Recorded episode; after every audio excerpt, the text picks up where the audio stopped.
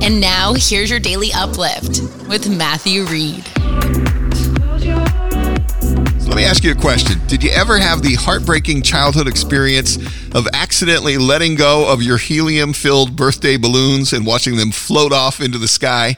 I'm still a bit traumatized, but I always wondered where those balloons ended up. But a little boy named Kaysen Johnson will not have to spend his life wondering about his balloons.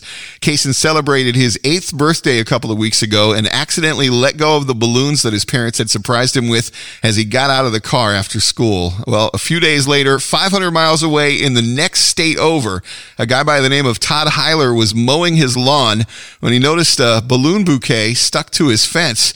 And when he went over to it, he saw the envelope was still attached with a little card. It had the contact info for the business that the balloons came from and the name and address of Kaysen's school. So Todd used that information to surprise Kaysen and his teacher.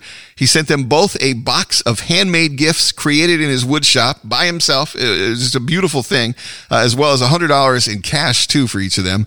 He included a picture with his little dachshund puppy holding the balloons, along with a note to Kaysen's parents explaining what happened. He says uh, he always spends part of his time mowing the lawn, reflecting on the weekend, thinking about somebody that he could bless in some way. And he said this time he got the answer quite literally from up above when he saw those balloons in his yard. He said, truly a message in the bottle, he wrote in that letter that he sent to Kaysen's parents. He said he was thinking about the simple gesture of a family showing love and appreciation to their second grader with a little surprise like those balloons. Said it really touched him and he just wanted to send along a little love to the family as well. So, Todd Huyler, you are the most amazing person on the planet today. You know, a lot of people would have just thrown those balloons away, not thought anything more of it.